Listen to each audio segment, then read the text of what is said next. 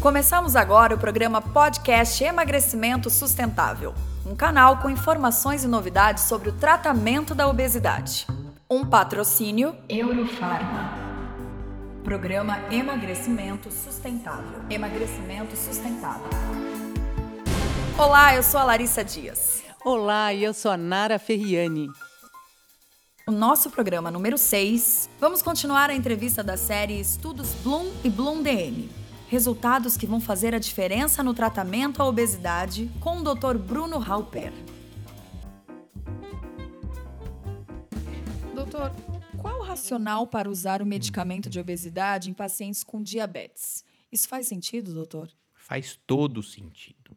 Por que, que faz sentido? Porque a gente sabe que obesidade e diabetes são duas doenças irmãs, praticamente. Né? Irmãs, até digamos num mau sentido, que digamos, a obesidade aumenta muito o risco de desenvolver. Né? É, exatamente. De desenvolvimento de diabetes. Uh, é a causa principal do, do aparecimento de diabetes tipo 2, claro, em que o excesso de calorias ah, acaba levando à resistência à insulina uh, e ao aparecimento da doença. Portanto, se eu consigo fazer um paciente diabético perder peso, eu vou reduzir essa resistência à insulina, ok? E com isso, inclusive, reduzir a glicemia. Então, a perda de peso é, por si só, um fator de redução de glicemia. E a gente às vezes esquece isso quando trata um diabético. É muito comum, a gente, eu pego um paciente com diabetes, eu vejo que ele está com a glicemia fora do controle, eu penso, hum, que remédio que eu vou dar para baixar a glicemia? E aí eu penso só nos remédios para diabetes. E esqueço que se eu buscar alguma opção para ele que faça ele emagrecer, ele pode ter uma redução de glicemia tão grande ou até maior, dependendo de quanto ele perder de peso, do que os remédios tradicionais uh, ah, para tratar, tratar a glicemia. Fora que, ainda por cima, existem alguns remédios para diabetes que engordam, o que é o contrassenso. Então, de fato, quando você pega um paciente com diabetes e você precisa de uma redução de hemoglobina glicada, ele às vezes já está usando outras medicações. Existem medicações muito boas para tratamento de diabetes hoje, mas ele já, às vezes já está usando algumas, não pode usar outras. Por que não pensar em uma medicação que trate a obesidade e vá reduzir a glicemia? E foi por conta disso especificamente que existem estudos específicos nessa população. Então, doutor, existe um outro estudo também só para diabéticos, não é? Fale um pouquinho sobre ele. Isso. Esse é o estudo Bloom DM. Foi somente em pacientes com diabetes. Então era uma população mais velha do que do estudo do, do que o estudo Bloom, uhum. uma população de mais ou menos 53 anos e uma média de hemoglobina glicada de 8,1%, quer dizer, uma hemoglobina glicada fora da meta, pacientes diabéticos não muito bem controlados, não pessimamente controlados, mas que não estavam bem, precisavam ter uma melhora da sua glicemia. Né? E o que se observou nesse estudo, primeiro, é que a perda de peso médio em estudos com diabetes, em geral, é menor do que a perda de peso médio em estudos com obesidade. Isso não é só com a lorcacerina, é com qualquer medicamento, tá? Então, basicamente, aqui a gente conseguiu que a gente, né, o estudo foi feito, conseguiu um resultado que 37,5% dos pacientes conseguiram atingir uma média de 5% de perda de peso, que é um resultado bastante interessante. Mas como a gente está falando de pacientes diabéticos, não é só a perda de peso. O que, que aconteceu com a glicemia?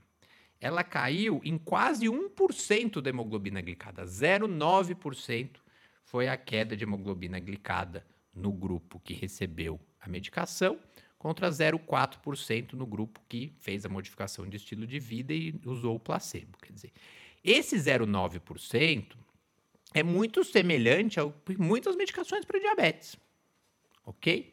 Mostrando de fato como essa pode ser uma opção bastante interessante nesses pacientes com diabetes, excesso de peso e que você uh, eventualmente não quer usar uma medicação que vai fazê-lo ganhar mais peso ou que vai ter outros efeitos colaterais. Por que não usar a lorcacerina? Eu acho que é isso que o estudo traz como um ponto forte. A redução média de, da glicemia de jejum foi de 28 miligramas por decilitro. É muito bom resultado. É, e foi uma queda rápida, inclusive, da, da glicemia nesses pacientes. Muito bom, né, doutor? Doutor, a redução da glicemia foi só pela perda de peso? Mais uma excelente questão. É, não se sabe. Como eu estava falando agora, e eu acho que foi daí que, veio sua pergunta, a redução foi muito rápida inicialmente. Então é pouco, foi antes de se perder bastante peso. Então, hoje se imagina que a lorcacerina pode até ter alguns efeitos glicêmicos que são independentes da própria perda de peso.